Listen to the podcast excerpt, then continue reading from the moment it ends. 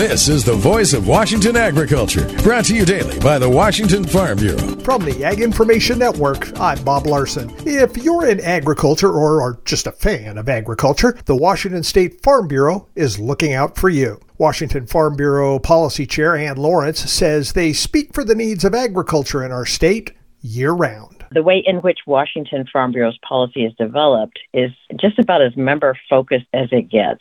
Voting delegates annually are elected from each county Farm Bureau to gather at the Farm Bureau's annual meeting. And at these annual November meetings, policy is determined for the following year. And talking directly with the farmers to get their viewpoint, Lawrence says, is what it's all about. Policies that have come up through that process at the annual meeting are brought before the delegate body, and those delegates are elected from each county farm bureau. They represent all the counties, and then they pass that through. So basically, the farmers' involvement in that process is absolutely essential in advocating for what the farmers need. Which Lawrence says comes straight from the horse's mouth. We meet their needs by letting them tell us what they need. So our advocacy efforts come directly from the policy that our members determine, and our governmental affairs work is based on those policies. Listen tomorrow for more on the shaping of Washington Farm Bureau policy and how you can be involved. Voice of Washington Agriculture, presentation of the Washington Farm Bureau and the Ag Information Network.